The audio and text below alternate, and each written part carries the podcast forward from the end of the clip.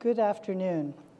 Uh, I'm Karen DeYoung. I write about national security for the Washington Post. And thank you all for being here. And I'm very pleased to be here.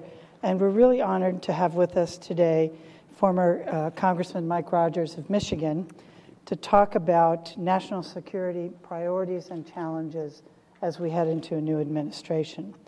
Uh, I don't have to tell you, but I'll go through just the, the highlights of, of his uh, career. As you know, former U.S. Army officer and FBI special agent. In the House, Congressman Rogers served as chairman of the Permanent Select Committee on Intelligence, where he built a lasting legacy through his work on all aspects of national security policy, from cyber to counterterrorism to oversight of the broad intelligence community. Since he left Congress, Congressman Rogers has been a commentator on CNN and a syndicated radio host, and he is a widely sought expert on any number of security issues. And he also, for a brief shining moment, led President elect Trump's national security transition team. So I don't want to let that become an elephant in the room. So, Congressman, I'd like to start by asking you to talk a little bit about it, if you will, how you came to that job, why you left it, and I don't really know how well you knew um, Mr. Trump beforehand, but what you learned through that process about his priorities and how he's likely to approach them. Oh, look at the time. Did I realize this? Oh my gosh, how quickly this went by. Um, so two things. One thing I, I, think Americans should know about uh, these transitions that it started long before the campaigns came to a conclusion on November 8th. So uh, in 2015, Congress uh, passed a law that basically set up uh, an operational status right after the primaries, so the Republicans and Democrats would have transitions to begin what is really a monumental task, if you think about it. Uh, over 4,000 appointments in 73 days. Uh, so think about all the vetting and all the policy changes, all the policy review, all of the legal analysis that has to happen. So what happened back in June is uh, uh, Governor Christie called me and said, "Hey, would you mind heading up this national security portfolio? This is an all kind of a volunteer operation, but we want to get ready for November 8th." Uh, for the Republican candidate, should he win, of which obviously he did. And so we went through the entire process, and it is a very organized professional process. The Democrats did exactly the same thing one floor up, and you can imagine the elevator rides were pretty interesting. Uh, they were on the eighth floor, I think we were on the seventh floor, something like that. So in that process, our goal was to hit certain metrics to make sure that all policy review is done, short, two page kind of policy reviews, all of our longer policy reviews in each shop. So the economic shop, the domestic policy shop, the national security shop. I had the national security shop. So we assembled people to try to hit those goals. And we didn't have a relationship with the campaign at all, really, a little bit, but not much. And what we would do is try to take statements. So when the, when the president now elect was candidate Trump giving a statement on national security, we would take that speech or that statement and say, all right, how would we fit that in? If we were tasked as a part of an administration to try to accomplish the kinds of things he's talking about, what would it look like and how would we do it? Those are the kind of exercises we were going through to prepare for November 8th. So on November 8th, uh, as you can imagine, there's a merger and acquisition. The, the campaign now assumes control of the transition. Uh, and that was about the perfect time. If people were going to move on, that was the right time. They wanted the national security portfolio up in uh, New York. Uh, made a lot of sense to me. We had hit all our numbers, and we handed them binders full of good work, uh, including names, and we had assembled lawyer teams to do the vetting of individuals to make sure that they could pass the standard uh, to become nominated for the, for the role. So at that point, I shifted it off, and uh, as my wife said, my, my hobby and volunteer time was diminished greatly. So she was pretty happy about that. well, I want to get to the, the last part of that question, which is what did you learn? About priorities and, and decision making looking ahead to the new yeah, administration? Well, first of all, it's the greatest academic exercise I thought I think I've ever been through in my life. I had never done anything quite like that. Uh, where again, you're thinking the largest organization in the world and how complex it is to have a complete stop to standstill kind of an operation. We had two very different presidents, one handing off and one accepting. Imagine the task in trying to change that into the direction of the president elect. It's just a huge concept. It's hard when a president goes from party to party, let alone party to other party. I mean, it's just a huge, huge monumental task. Uh, and the priorities are, are the, the general priorities in the economy are the same. It's the principles of which you apply to solve those problems in many cases are very, very, very, very different. And so, how would you apply these different principles to solve the same kinds of problems that both parties look at? And that really was the fundamental difference on the priorities. And again, I didn't see the economic side or the domestic policy side. That wasn't my gig. Uh, I looked at the national security posting and how we would either advise the president elect to change, and they could either take all or little or none of the uh, recommendations that we put together over those six months or so. Do you, you've, you've talked about how uh, a new administration, excuse me, has to hit the ground running and and also how there's you know there's a danger in a sort of vacuum in the chain of command or a, a breach in the in the chain of command. We've got lots of issues um, that are moving very quickly now. Um, as we watch the president-elect assemble his team of advisors, um, before we before we get to any specific appointments, he said several times that he's his own best advisor. Um, the, once he was elected, he was offered intelligence briefings every day, the, the PDB, and I think recent reports that I've read are that he's only actually done it three times since he was elected. Um, to what extent do you think this talk about trusting one's own instincts and um, really being somewhat dismissive of the intelligence community uh, is something that that Mr. Trump will be able to stick with? Is it advisable? Do you think the system itself just ensures that that's not really what happens? Uh, the national security apparatus of the United States is huge. It is just mammoth. Uh, when I was chairman, the, the 17 intelligence agencies' uh, unclassified budget was about $75 billion a year. That's just the intelligence collection posture of the United States. Now, that happens to be both civilian and military uh, intelligence collection operations. It's huge. I mean, that's just a huge, but that's bigger than most countries. Uh, and we spend a lot of money on a lot of different uh, ways to try to collect information to give to policymakers to make good decisions. Uh, and in some case, take care of, of bad actors uh, around the world. So, given that, uh, the team that he put together, if you noticed, he announced his national security team pretty quickly.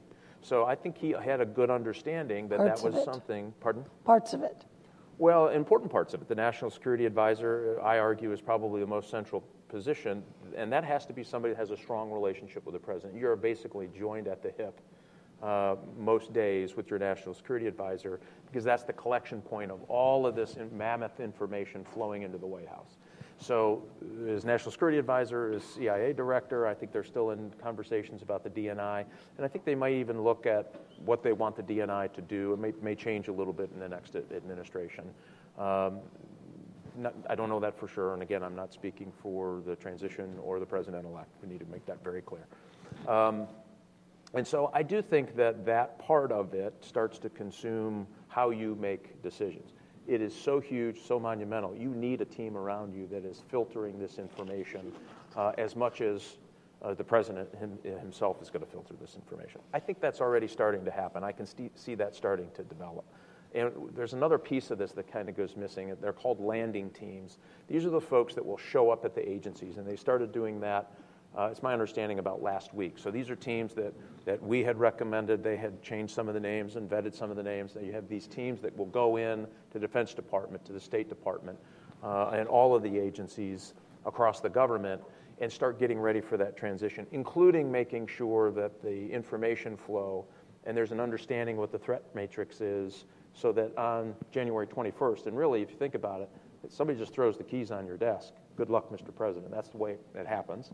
Uh, so all of this is designed to try to iron that out a little bit so that you have some continuity across these agencies. I think that all of that is happening now. You don't see it. It's not nearly as fun as watching the parade of people at Trump Tower, right?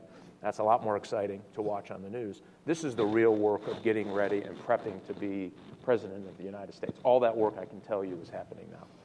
I'll just, I'll just put in a, a plug for, for the watching on the news. That's, that's the only window we have is to watch who's coming and going. And I agree with you; it's kind of a circus Yeah. sometimes, and perhaps doesn't doesn't But it's a nice reflect place. the If you're gonna have it, it's a seriousness nice of purpose. Yeah. Well, you know, you, you talked about um, the importance of the National Security Advisor having a close relationship with the president. Um, if you look at somebody like Mike Flynn, very senior, respected military intelligence officer, ran into some problems as head of DIA. He's been extremely outspoken since his retirement. Um, he said that Islam is a malignant cancer, that it's a political ideology rather than a religion. Uh, a lot of people in the intelligence community have objected to that, and even some people in Congress have not been that happy with him. You look at Mike Pompeo, congressman who's been been uh, named head of the of the CIA. Obviously, he was on the Intelligence Committee under you. Um, he was also, excuse me, a member of the Select Committee on Benghazi, where he was very outspoken and uh, was co-author of a of a report that took exception not only to the conclusions of the of the Benghazi Select Committee, but also to the Intelligence Committee uh, report that you that you headed. Um, in addition to, to General Flynn, um, there have been mentions Secretary of State, Secretary of Defense, military officers. And, and I think Trump said in his interview with uh, the New York Times the other day that he thought it was time for a general to head the uh, Defense Department.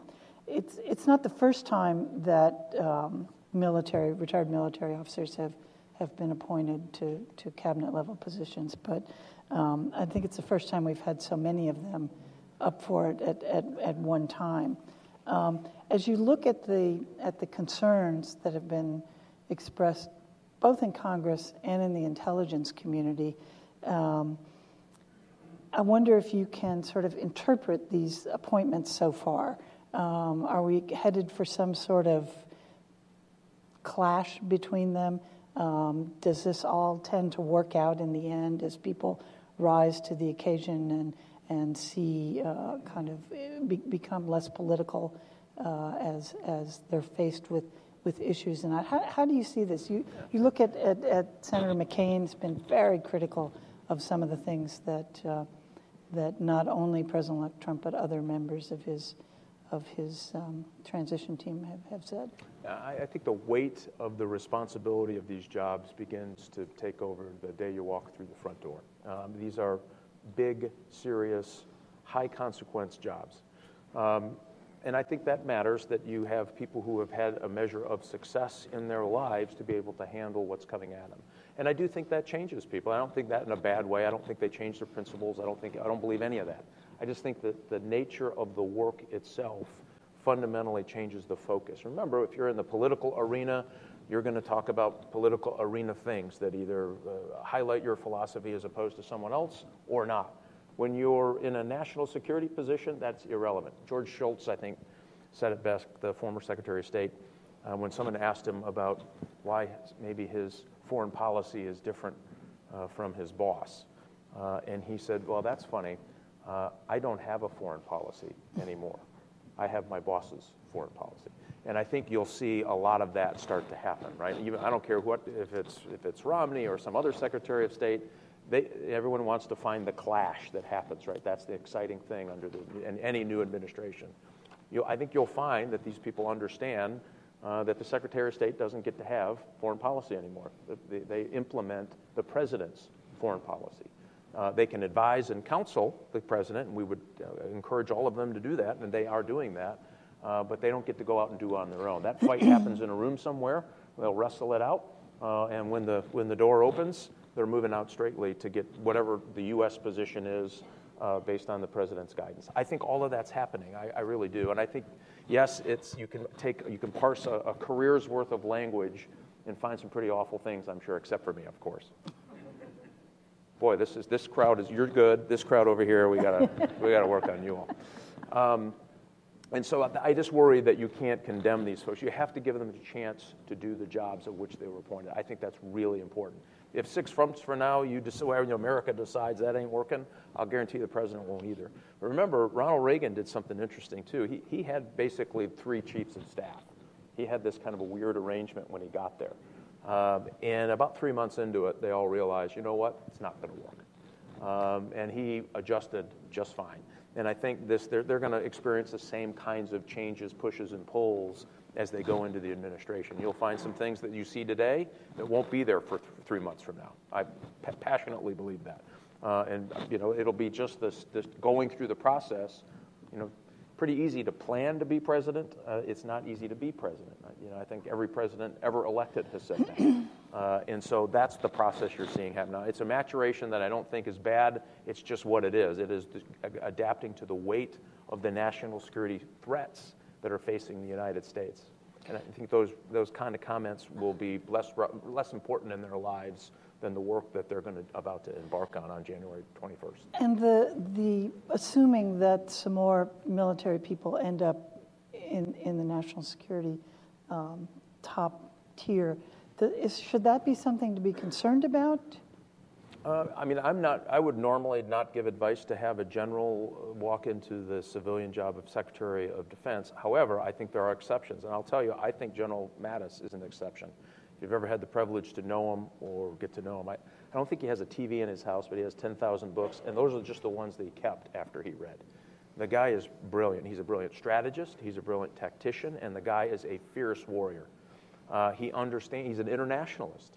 Uh, so, some notion that you hire a general to go break things uh, is counterintuitive when you meet a guy like General Mattis. So, the, I think he is one of the few general officers that you could want to go assume that role. I, and I say that after talking to lots of general officers who I have high, uh, just a ton of respect for, who tell you, be careful, you don't want a general thinking at the head of the, the uh, Department of Defense, not because they're bad, they just, they, you know, it takes a long time to grow a general. They have certain ideas and certain directions they think the, the country ought to go. So that's the only change. Uh, but when I saw General Mattis's name, uh, you know, I was encouraging that when I was there that he should be considered for something. I think he is a brilliant national security asset to the United States, and we ought to use him where we can. If the president elect thinks that's the job and Congress concurs, he's got to get a waiver. Uh, I think that would be probably a good thing. And I wouldn't look at it as this guy's ready to pull his saber and charge the hilt. That, if you don't, you might think that with some of his language when he's talking to Marines who are about to go to combat. Uh, but when you talk to him about strategy, and, and, uh, and global engagement, you'll have a very different conversation. And I think that's what people but. But isn't it less, less the idea that, oh, he's a general, he's a warrior, he's going to take us into war, less that than sort of preserving the concept of having civilians in charge of the military? Well, he's a civilian now. Um, he's not a military officer now, so he, you know, it's he's been out. I, th- I want to say three or four years. I can't 2013. remember. 2013. 2013. So three years, uh, be close to four years when he gets out. So he does qualify as a civilian. He didn't go from stars to secretary. Uh, he had some some interim time out.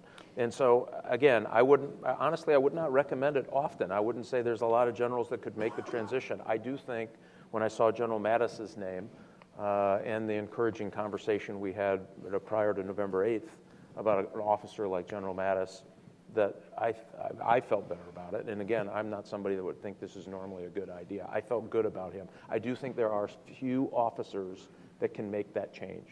Uh, and I think he's one of those officers that can do it. Um, I want to go back to the question of, of Congress um, and how you think Congress is going to work with the new administration. Um, as, as I said before, there have been some members have said some pretty harsh things about relations with Russia, about returning to the use of torture. Um, how, how is that relationship going to work? A lot of members were not supporters of, uh, of Donald Trump.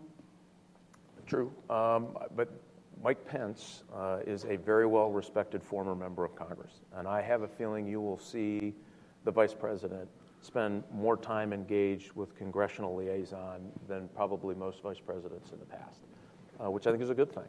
Uh, there are some serious big agenda items. So when you when you get down to the narrow issues on a campaign, and remember that's a campaign. Campaigns are it's a full contact sport. Um, but when it's done, you pick up the other team, right, and move along and go on to the next uh, event. This is that next big event. I think members will tone down. I don't think. Uh, listen, I think president elect is going to go in and find out that he has a list of enhanced interrogation techniques that are available him under the law uh, that are classified. Uh, my argument is smart people around him will explain why you use these sparingly, if ever at all. Uh, and waterboarding isn't one of those. And the Congress passed a law that made waterboarding illegal. If you're going to do that, you have to change the law first before you tell somebody to do it. So remember the hype of a campaign thinks that the president's going to run in and mm-hmm. say do something illegal. I just don't believe that. I think the counsel of the people that you put around you are, are going to give the next president options of which to choose. Um, and I can't imagine people talking about using that option. That's a very complicated, high political capital, low yield re- uh, result effort for what he would want to accomplish. So uh, I, I, imagine that people, smart people around him would give him that advice. And yes, they disagreed with him, but there is, you're never going to find a politician you agree with 100%. Uh, if you do, I suggest you marry that person. Um, and thankfully now it doesn't matter what, so you can do that just about everywhere now. This is good, right? It's 2016. Okay, now this section needs to step up. For God's sakes, people. So I know it's been a long day, but work with me on this.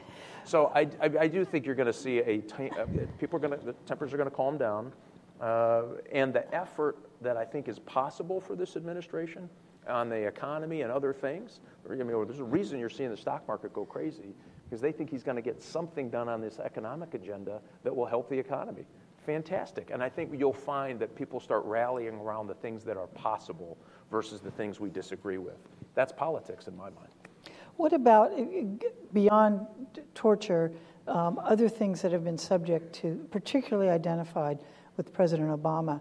And I look at the whole counterterrorism campaign and the, the kind of rules of the road that they laid out on the use of, of lethal force, um, drones, uh, and other things.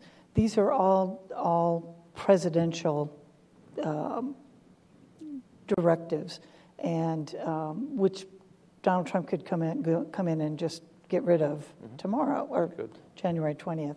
Um, what some of them are pretty restrictive uh, in terms of collateral damage in terms of international law. Um, do you, would you expect that the new administration would be would kind of welcome that kind of guidance? As at least something they don't need to worry about immediately, or would you expect that there'll there'll be some immediate movement on things like that, in, basically to comport with his uh, pledge to be much tougher on the Islamic State, be much tougher on counterterrorism in general? Yeah, and, and a lot of that will be based, this, this new effort I think you'll see on ISIS is going to be more of a rules of engagement uh, instruction and debate and policy form, formation than it is any big major move. You're not going to see the 101st Airborne Division parachuting into eastern Syria. It's not going to happen.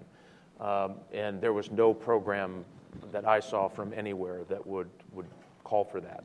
There are things that can change to, be, to allow uh, our special capability forces to leverage up uh, both other nations' special capability forces as well as their conventional forces.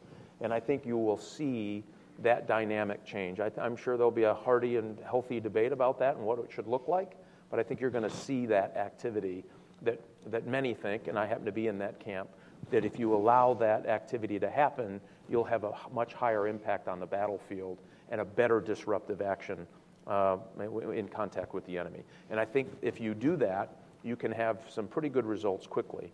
And that's what they were talking about. And, and you're talking about an, an, airstrike campaign that will go on until the, the next president either turns it off. He will have to affirmatively turn that off. That is a program that is engaged in disruption of terrorist activities in the world. I argue it's one of the most effective and impactful campaigns ever waged against terrorism.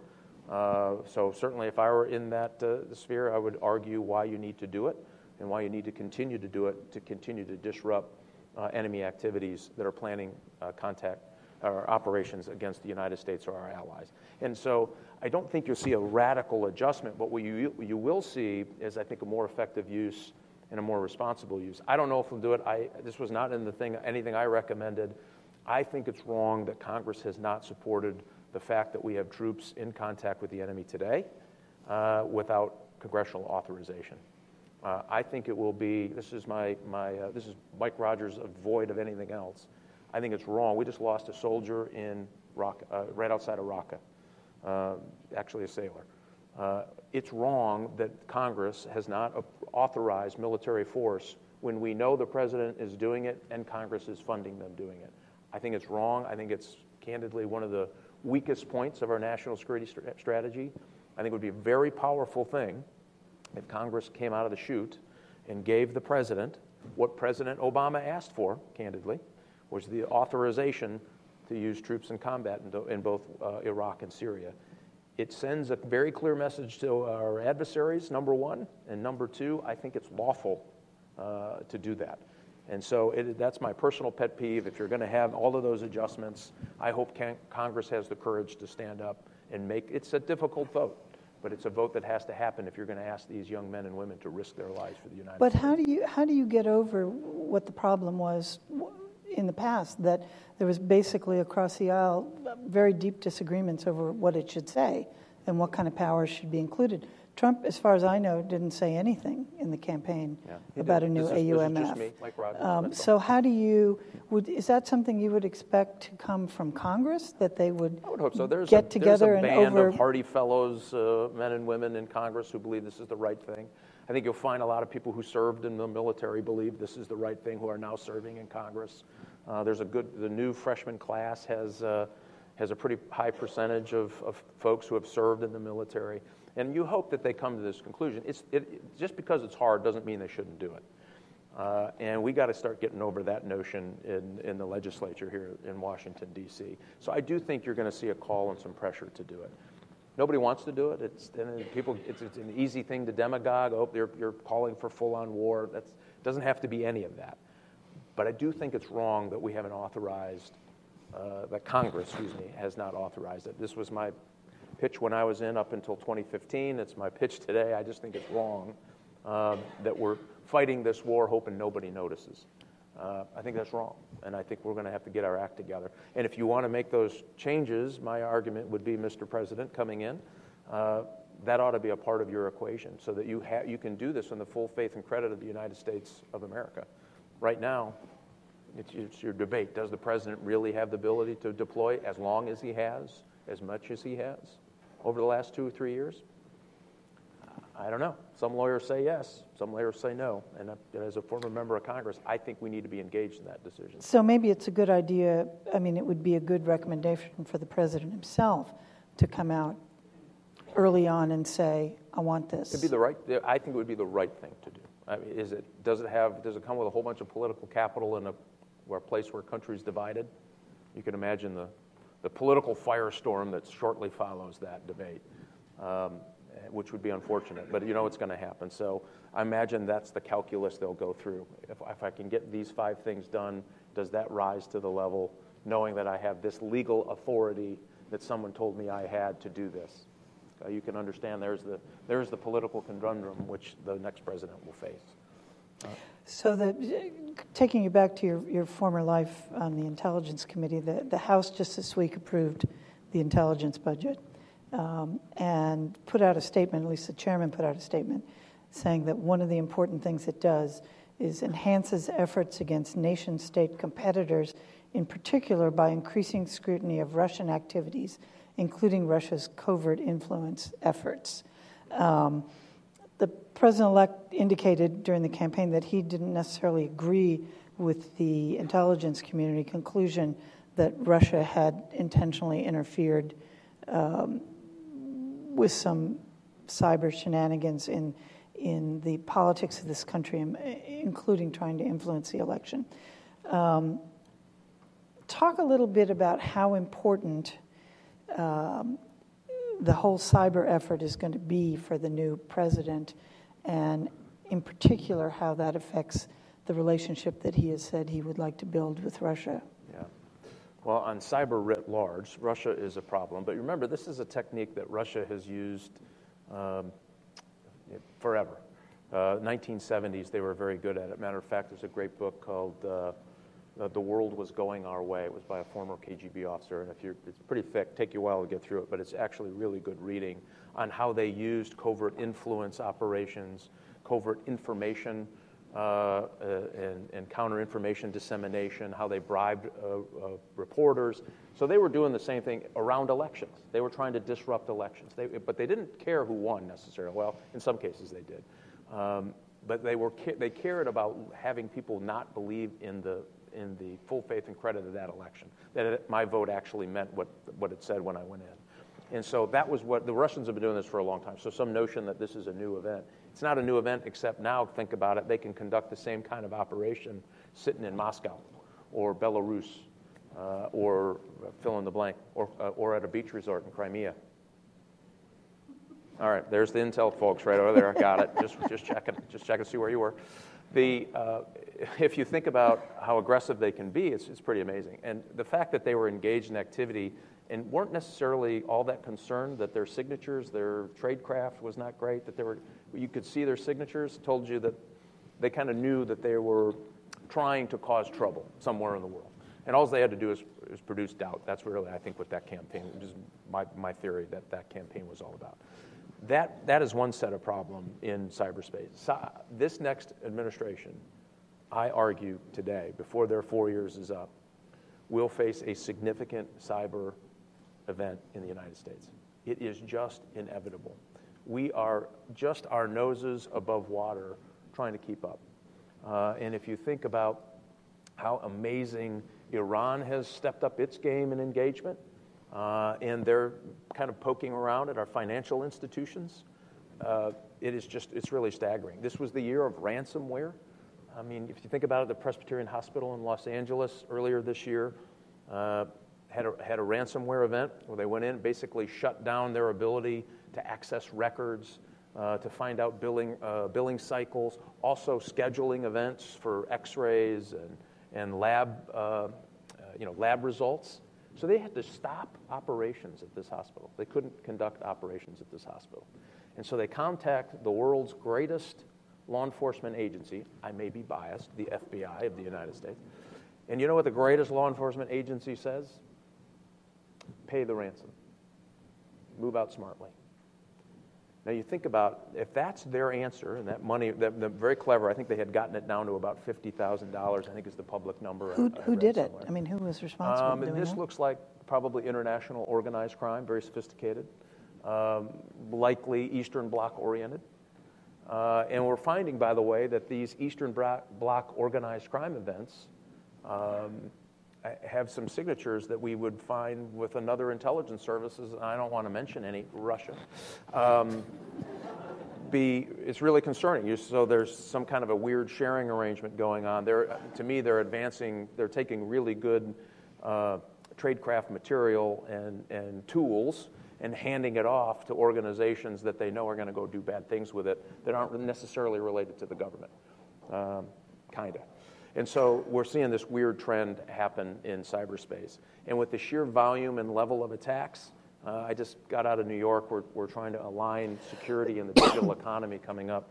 So we have folks sitting, at really smart people in a room trying to figure out how do we align these interests so we're not at each other's throats on privacy versus protection. Uh, and to see CISOs who are part of the Financial Services Protection Network literally get beads of sweat when they talk about how they're just hanging on. And you take one bank out, like uh, Iran took out Saudi Aramco a few years ago, you take one bank out, some of these banks clear, well, one particular, $7 trillion a day in global transactions. What if that bank goes away? I'm not talking about shuts down for a few hours. I'm not talking about a DDoS attack that closes it down and makes them kind of figure out a way around it for a while and push back on the DDoS attack. I'm talking about a wiper virus gets in and we don't know who owes who what kind of money. And we know that our adversaries are getting better uh, at this. And all of our nation state adversaries are getting better. I think that the uh, Navy War College put out that China has something on the order of 800,000 cyber warriors. Right? Our big push when I was there was try to get 15,000 more. They have 800,000. Now, they don't all have to be great. People say, oh, capabilities. Okay, 800,000 coming at you is pretty hard to beat. And so I think we're going to have this big problem, and the federal government's policy is not, we are not where we need to be. We had some good starts, cyber sharing, good start. How uh, the DHS is configured to help us stop these kind of things, good start, but if you talk to the industry folks, when they tell DHS, they go, yeah, we love it, and they come out of the room and go, this thing's not working, right? Nobody wants to tell the regulator it ain't working.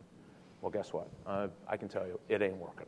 And we're going to have to have a dramatic change. Here's the good news I think this administration has a great opportunity to walk in uh, and start lashing up whole of government cyber relevance. So we have uh, to make sure that you get the best player, the, the, value of the best players on the field, our NSA folks who go overseas and steal nasty things that our uh, adversaries are doing, how we get that worked into a, a uh, ecosystem of cyber sharing where companies can keep it off of your networks before it gets to you, uh, and, and, then how each of these governments works together. I'll guarantee you that the agriculture department is very different uh, at keeping them out than, say, the CIA, right?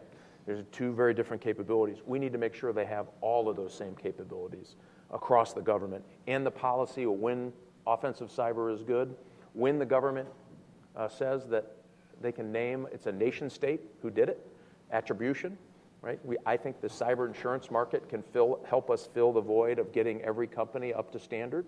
Uh, if you're if you're, you're going to get this insurance, this is pretty boring stuff. I know. I just can you tell I just went four, four hours of this yesterday. I'm giving you my whole brief. I'm just kidding. So anyway, I won't go into too much more well, detail, but it is a very serious problem that we're going to have to address. But it's it's criminal in nature and it's nation state in nature in a way that we've never seen before. Well, take it take it back to Russia though. How do you, if you do what the president-elect has said he wants to do, which is to join, improve relations with Russia, um, have partnerships with Russia on a lot of issues can you do that at the same time that you're really taking a strong stand on cyber? Can you separate those things out? I think you can. I, you know, listen. I, I think every president has tried it. George Bush tried it. Remember, he looked into the, to the eyes of Putin and, and saw his soul. Or I, I may have slaughtered that, but something like that. Something like that. Yeah, something like that.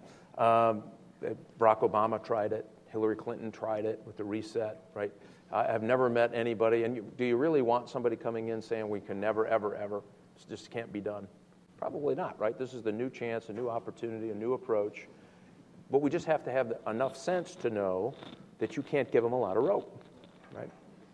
I'm, I'm all for talking with Putin. I'm not going to give him very much rope. Um, you can't give him much rope. And so, if we can find ways where we can impact an area of the world for the better, why not? But we also have to understand that there is a constant undermining. We have more uh, FSB, SVR, GRU officers in the United States today, their intelligence apparatus, than we did at the height of the Cold War. A, it's easier to get here. They're not here as exchange students. No, I don't. I think they're kind of interested in other things. And so you just have to understand the adversary of which you're dealing with. It doesn't mean you can't talk to your adversary. Uh, you can't give them things that you ought not to be given them. Uh, but you can have a conversation. remember, at the end of the day, you better have at least a conversation. They still have nuclear missiles pointed at the United States and the full capability to engage, launch, uh, and attack us with a, with a nuclear attack. Well, by the way, so does China, right? So we, sometimes we forget about that. Uh, and so you have to have engagement at the right level on those issues. You can engage on other issues. You just have to understand they're trying to beat you in cyber, they're trying to beat you in intelligence, and they're trying to try to beat you in influence around the world in ways that isn't good for the United States. But in, if you look at areas where, where at least Trump has outlined areas of cooperation, like Syria, um, what happens in Syria um, if, if there is a fairly abrupt change in strategy? We've got opposition people there that the CIA trains, arms, supports. Um, they're about to get themselves kicked out of if they're lucky, Aleppo, um, will be distributed in kind of clumps around the country. What, what happens uh, if there's a decision not to continue that program, or what are the equities that, that start to be considered? I, I, mean, I would be cautious of any statement you hear before there's a final decision. I, there's lots of information that his team will pour over before I think that decision is made. Um, and we're talking about the decision of, of freeing up the rebels. Uh, well, I, I, would argue walking away from them, which is not, not a very good idea. But uh, you know that will be the president's decision if he feels there's a value proposition that's better than that. I, I, I certainly didn't see it, uh, but maybe somebody smarter than me can find that. I, I would argue um, that the, the attacks that you see on Aleppo today is this transition period of, of, of danger for every transition we've ever had in the history of this country. Um, and watch out for North Korea, they're not done yet either. And so I think the Russians made a calculated decision. This is a lame duck president. There's not much they're going to do to change the fight, uh, the way they're fighting this fight, uh, or not. Uh, and the Russians decided to uh, ramp it up, and the Iranians agreed. So all of this bombing, all of this attack, all of these new fresh troops you see pouring into Aleppo from uh, the Assad regime uh, are all propped up by the Russian government and the Iranian government. And they figure there's and not. they're Iranians, a lot of them. Well, yeah, there's, there is and that. Iraqis, yeah. yeah. There is that. And so what they're doing is trying to take advantage of this period where no, nothing is going to change. And they know nothing is going to change, right? I mean, it was, if you imagine, most of you are, are, are more aware than most, sitting in the National Security Council of Vladimir Putin looking at this, what advice would you give them? Yeah, you'd say, go, let's do it, and let's do it now, and let's do as much damage as we can today, right? That's what you would tell them right? Because you're interested in his outcome. I, you, go, you know that's happening. Uh, and same with Iran. They, they I'm, feel obviously the same way. So, the, as much distance as they can get beyond the borders of Aleppo, you watch. That's what they're going to do. And they don't have the same calculus that we do. They don't care if they bomb a hospital or civilians or children. They don't care, right? And you know, we, that's not who we are, and that's not the way we should fight. But you have to understand that they're using all of that moral lack of compass in this fight right now. Uh, and there's no way to push back, really. I mean, it would be great if both the president elect and the president would sit in a room and, and figure out a way to push back today. Not going to happen, likely. Uh, that would be a great outcome. Probably not going to happen. But if you don't see that happening, and President Obama doesn't have a lot of options left, I mean, he can engage higher, but you don't want to have a strategy that lasts till January 20th. That's dangerous, and it's not fair to the troops fighting the fight, right? That's just not a good thing. So there's going to be this lull they, our adversaries know it, and they're taking full advantage of it. Well, that we could apply that to lots of other places, and we haven't talked about really about Iran, China, North Korea. I'd like to open the floor to questions, and hopefully some of you will bring that up. There are people with microphones who will bring them to you. I'll call on you if you could um, identify yourself and then ask your question. Yes, ma'am.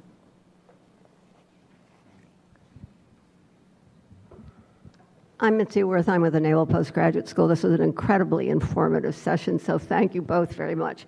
I have two questions about regulations, um, and I don't know if the rules have changed, but it was my understanding that at least 40 years ago, when new, you're losing 4,000 people that are walking out on January 20th. These are the ones that require Senate confirmation. Can the new people come in and take over those jobs without Senate confirmation? And my other question turns out to be about your software. Uh, when the whole software thing was getting started, one of the things the Defense Department was told, you're not allowed to select a winner. And the consequence was all of the services chose different software systems, and then they discovered they couldn't talk to one another. So, from a regulation standpoint, how do you deal with both of these issues? Yeah. Um, you can't, the Senate is a little touchy about people who are not, have not gone through the confirmation uh, process to go show up. So you, you, can have these acting regimes. So you can take people who are in these agencies and move them up into acting positions. Yes. And you have the benefit of having these landing teams right there right? So, you, so you'll get some sense of you'll, that's the way you you hope you get continuity in government in any administrational change. So I feel confident that I know that part is happening. You'll get some of these acting assignments. The people who, by the way, are nominated for those jobs will be then become a part of the transition, but they can't go to the you know if let's say the next Secretary of State fill in the blank, your favorite candidate they would go down to the transition. The landing teams report are down at the Secretary of State's office, going through the changes, the planning, the questions, all of that, reporting back to the Secretary of State, who's likely in the building right around the corner here. And so that's the way that would work to get ready for for that transition. So that part I feel pretty good about. And you're right on the cyber piece. I mean, I, I could go on forever. I mean, think about OPM had 20 million SF-86. Any, any SF-86 people in here? Get your letters. Got your letters? Yeah. Got your letters. Letter saying basically that somebody ripped off your stuff. Um, likely China. Uh, matter of fact, I had to go the other day. I had to re-up my SF-86. and I hit my five-year window, re-upping my S. I couldn't remember where I lived 25 years ago. I couldn't remember the address, so I called the Chinese embassy. and I just tell you some of the best customer service I've ever had. Um, this is a huge problem for us. We have these old legacy systems, and every time you patch a legacy system, right, you build in a vulnerability. That's the problem. And so this is where we have to come in and have the courage to say we're to we're to we have to do this all over again. Uh, and the way we would defend a network now with mobile devices, right now, the big the, the bead of sweat issue now is mobile devices. You have a mobile device that, that people are bringing into your networks. How do you map that? How do you push your perimeter out? Now they're saying the perimeter is dead. That's the kind of the new thing in, in cyberspeak, right? You have this, the, the complication of these issues is getting greater. The only way we're going to do that is have a whole of government approach. We don't have that. Um, you know, people are building their own systems. The FBI decided to build their own system, 800 million bucks. Didn't work, not once but twice. Um, so we, we just no longer are we, do we have the luxury to do that, knowing the sheer volume of things that are coming in at the federal government. We're just going to have to get a lot better about it, and we have to do it soon. So I'm hoping that you get this new change. It's a hard thing to do, and it's not sexy. Are you going to select a winner? I mean, are going to say this belongs to Amazon or this belongs to Microsoft or whatever? They are doing some of that. So if you're talking about cloud stuff, Amazon is actually doing some of the cloud services work for the federal government. Um, that's good. They, they are, you know, you can stress that system a lot and they do pretty well in the testing of it. So there's, all of that is starting to happen. It's just not as fast. And if you talk to someone from Silicon Valley, the first thing they tell you is whatever you do, don't want to do a contract with the federal government, right? This is the first problem we have to fix. What we need, we need the private sector engaged in helping the federal government solve this problem because they're always going to be light years ahead, and they are light years ahead. So that's the part I think the new administration can do is try to bring in those people to help fix these systems. Even if people come in and go home, great, I'm for that, right? Uh, but if we don't do that, and all of these problems, like the DIUx, great idea, right? This is a new way to interject technology into the military because it takes so dang long. Uh, DARPA, uh, IARPA, all of these are code words for acquisition is broken. We have to go around it. And so, you know, as a member of Congress, you could spend 30 years trying to fix acquisition to fix that problem. We're not going to do it right away. We're going to have to have these private sector groups come in and help us fix the problem. Back, this gentleman back here. Hi, thank you. Thank you for coming in, and this has been very helpful. Um, my name is Doug Brooks. I'm with the International Stability Operations Association, also the Afghan American Chamber of Commerce. And this entire day, there's been very, very little discussion of Afghanistan, which is a bit uh, disturbing. One of the things that I think many people have brought up is a need to reassure allies, and uh, in this particular case, uh, Afghanistan needs to be reassured. They, they do not know what's going to happen with the new administration. I think some early word from the administration that there's going to be some sort of long term continuity would be enormously helpful, uh, and hopefully a more robust policy. Is there any sort of sign that, that we may get some early statements along those lines? Um, don't know. Again, I'm not, not with the, the transition these days, so I'm going to be careful about it. But I, I do think you reach a very important point. I, will tell you about uh, very quickly my, one of my first visits to Afghanistan. Um, I decided I wanted to go to the children's hospital as a side from the other mission set that we had downtown. Um, we still didn't control that part. It was very early. I think we were the first congressional delegation there to see if we could help. Because if you remember, the Indian government had pulled out when the U.S. came in, and it they basically took all of their medical stuff with them, left, uh, Afghan, left, left, this particular children's hospital in a, in a dire strait. Long story short, a woman who had been trained in the United States as a doctor had basically been imprisoned in the back of her home for six years. She was never been able to leave her home. She was an orthopedic surgeon, never left her house in six years. She walked about 10 miles to go. She greeted me at this children's hospital. Uh, and I, I, don't even want to describe the conditions of the hospital at that time. It was, it would break your heart when these are kids, two and three in, per bed. And so I'll never forget it. At the end of this, I asked this woman, I said, listen, you know, because we could still hear the shelling. They were just trying to push out that first mountain ridge when I was there. Uh, does this bother you? Should we be here? You, is, this, is this a bad thing, a good thing? Uh, and I'll never forget it. She said, and grabbed my jacket. She said, yesterday, in that bed where there were three kids, I didn't have the right uh, medical devices, surgical supplies, anesthetic, uh, didn't have the right bandages. but I had to amputate the leg and arm of an, uh, I think he was nine year old boy who had stepped on an old Soviet mine, whose parents put him in a wagon and over about 15 to 20 miles got him to this hospital, and I'm the only chance he had. If it weren't for the United States of America, we would have no chance at all. And I think this will be a stain on our national character if we walk away from the women that we asked to come out of the back of those homes to engage in the government of Afghanistan and life in Afghanistan. So I, I, hope that America wakes up about what that challenge is. It's an easy place to forget. We shouldn't. It's wrong. We've made a commitment to half of the population there that we wouldn't let them get slaughtered. If you know, in the eastern provinces, they've closed 274 girls' schools. Right? Shot them up, poisoned one whole school of the girls who are going to get an education. Right? This is, this is a matter of American character, and I hope to God we have the courage to stand up and meet, meet that challenge. I think this administration will get this piece right. Um, I know America is tired, but we forgot to tell them why we're there and the kind of people that we are helping bring stability to a place where stability means peace in the United States. Uh, I don't know if they're going to have that conversation. You certainly might have a, some feeling of how maybe I have advocated. Um, but we'll see what happens. I do think you're going to see a different posture in Afghanistan. I just can't tell you what that might, might be. Yes. And then I'll come over here. Sorry. Hi, I'm Tim Johnson from McClatchy Newspapers. So much of the uh, infrastructure of the internet is commercial and privately owned. Uh, President elect Trump has said that he wants the Pentagon to take a greater role in protecting that. Are there legal ramifications? What needs to be changed legally to allow uh, the Pentagon to have a role in protecting commercial interests? Yeah, and so two things are going to happen. I don't know if you heard the question. About 85% of the networks in the United States are private sector networks. And you don't want the NSA, and contrary to popular belief, the NSA is not on those networks. Uh, and the, you really don't want the Defense Department trolling your private sector networks. That's a bad idea. There are ways, we think, uh, through use of sensors deployed downrange. This is more technical than you probably want to be.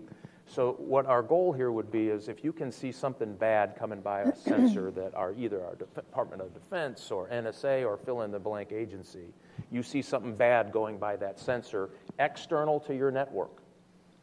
Wouldn't it be great if we could share that information in real time, mitigate that problem in real time. How much, how much damage could we, could we stop? Right? Huge.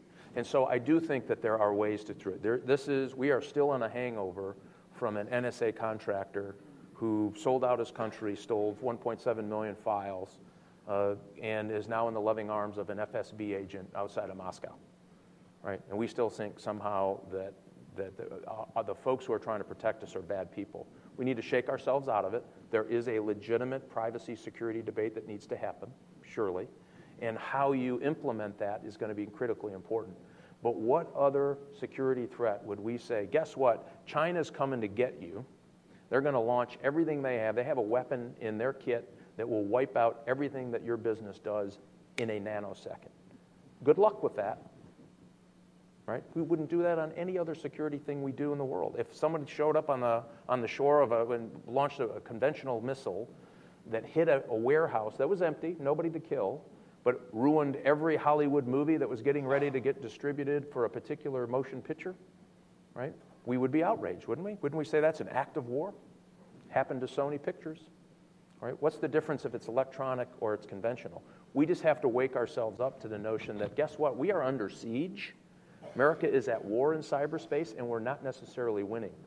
And so, can we engage this greater capability at the perimeters to help stop bad things from happening? And it, by the way, this only way this is going to work is if the private sector joins in this fight, right? So every company has to get better. Every company is going to have to defend itself. Uh, just like you, we're, we're going to require, you know, you need to lock your door, and if you can, you can swing it, put an alarm on your house, right? That's you got to do that. But you also have the police force we need to have that kind of joint effort in trying to protect that 85% of our network because we are getting our clocks cleaned. Think of this the, um, this interesting figure yesterday on the insurance piece of the cyber insurance. Um, oh, I, am going to get it wrong, so I won't tell you. The, the lopsided nature of the payouts versus what the losses were were unbelievable. I mean, this, we're just getting killed. And so we're going to create an insurance industry that's going to pay out a lot of money, which means everything you buy and pay for is going to get more expensive because we don't have the courage to put our best players to try to defend our networks. Makes no sense to me whatsoever. But is this is this stuff on the, the new administration screen? I mean, you didn't hear it was not something that was doesn't really lend itself to a lot of Did, did see campaign many- discussion Did you see other how many than people just fell asleep when I did my cyber rant? Right, about half the I lost half the Yeah, room. I mean- it is a hard thing. It's a hard thing to get people who are interested in it talking about it because it is it gets complicated in a hurry, really in a hurry. And you do have legitimate debates on both sides. I don't mean to, to minimize. I, I do think you can have protection of our economy uh, and prosperity of a, of a robust e-economy, but you have to do it together. That's that's our new effort. Can But we you- do this together? But do you think they they see this as an urgent problem? Do they see it as something that's going to hit them Well, in I the mean, face the, right the fact away? that they were considering, uh, according to public reports, Mike Rogers, who uh, Admiral Mike Rogers, and you cannot have enough Mike Rogers in national security. Um, I, I think that was a good sign. I think that was some recognition that you ha- we have a huge cyber threat breathing down our neck, and you need at least some senior level uh, person that understands what this threat is and how we, we're going to have to work to solve it. And this isn't easy, by the way. I don't mean to think it's an easy solution. I don't think it is.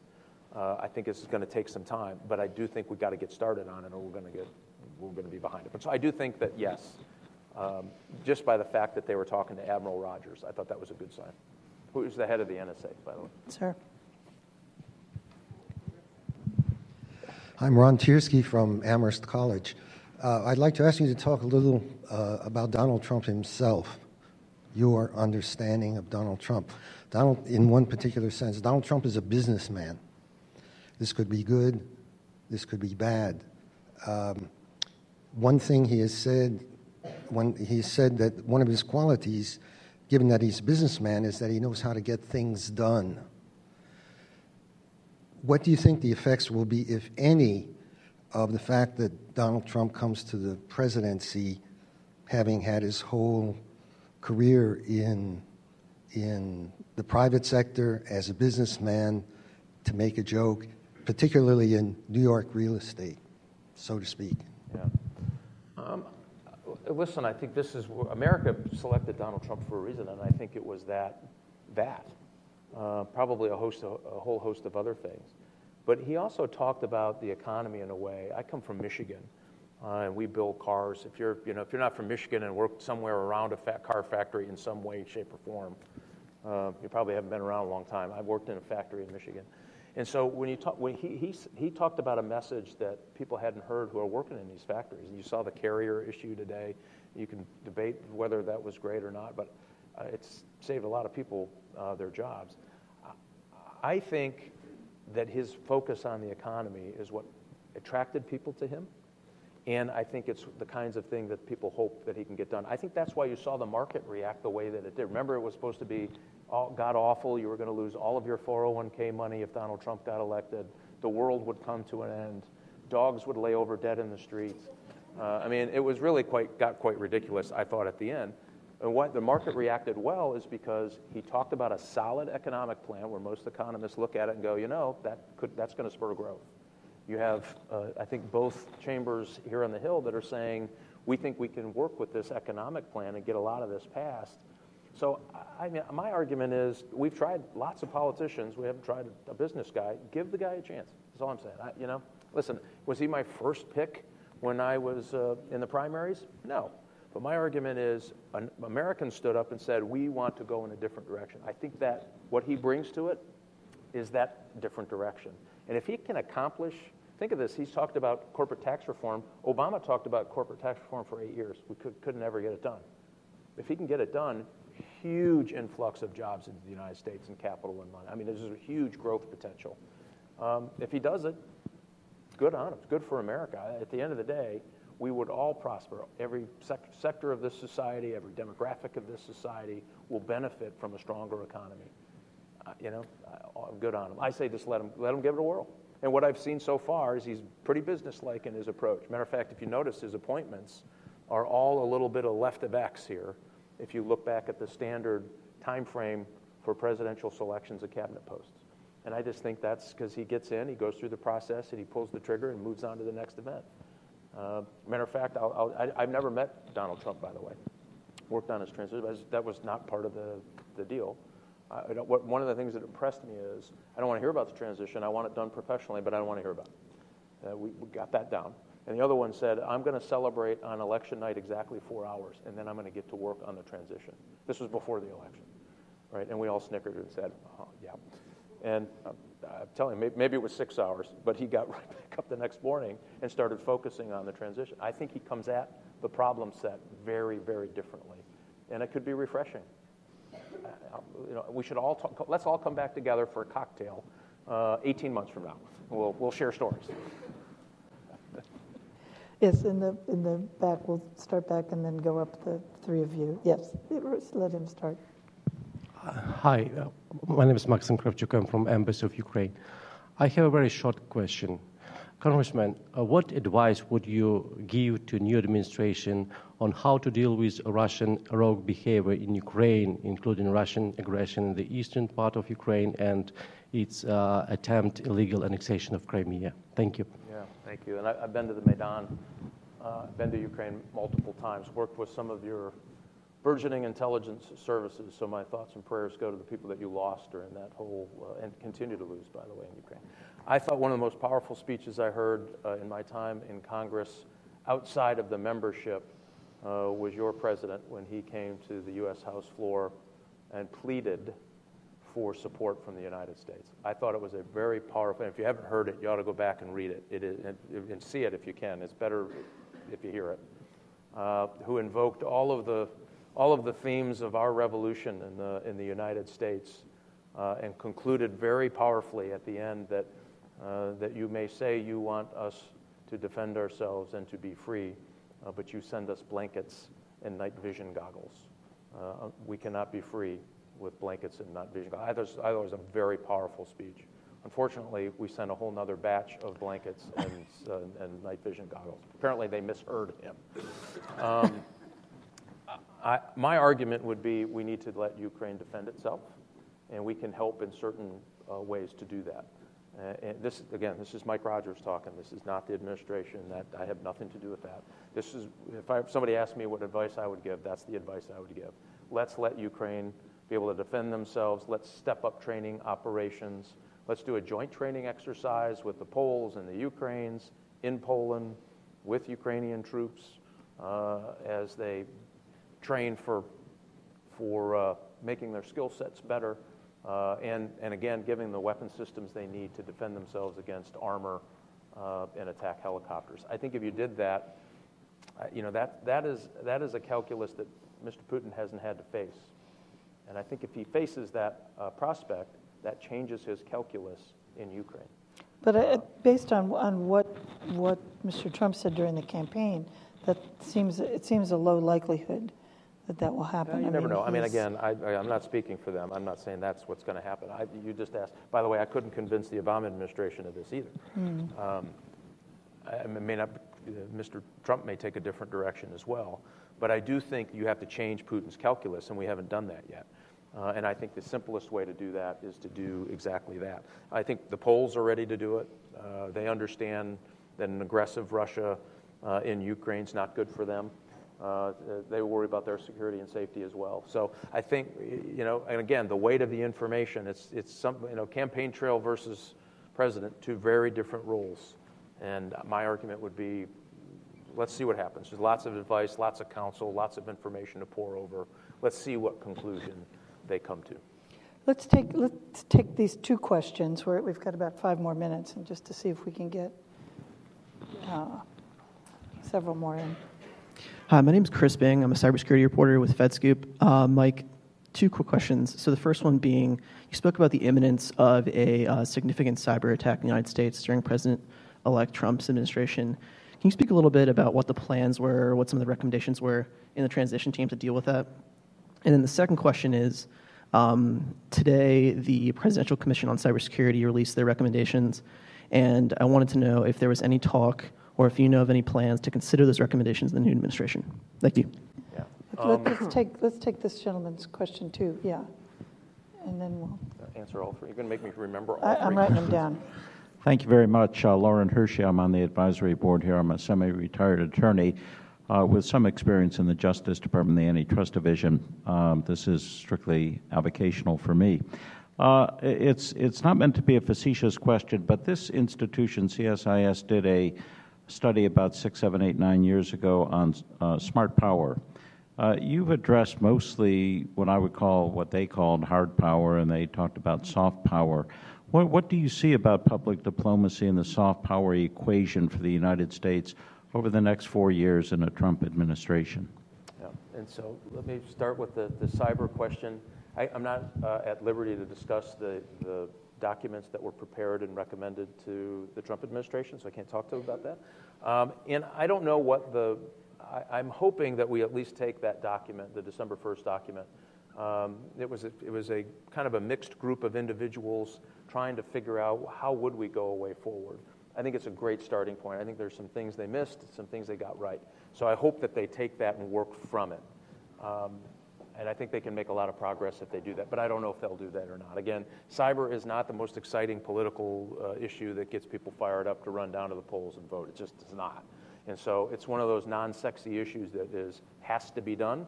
Uh, and our adversaries are taking advantage in the fact that we can't quite seem to come together as a country to figure out what we want to, how we want to approach this really hard problem.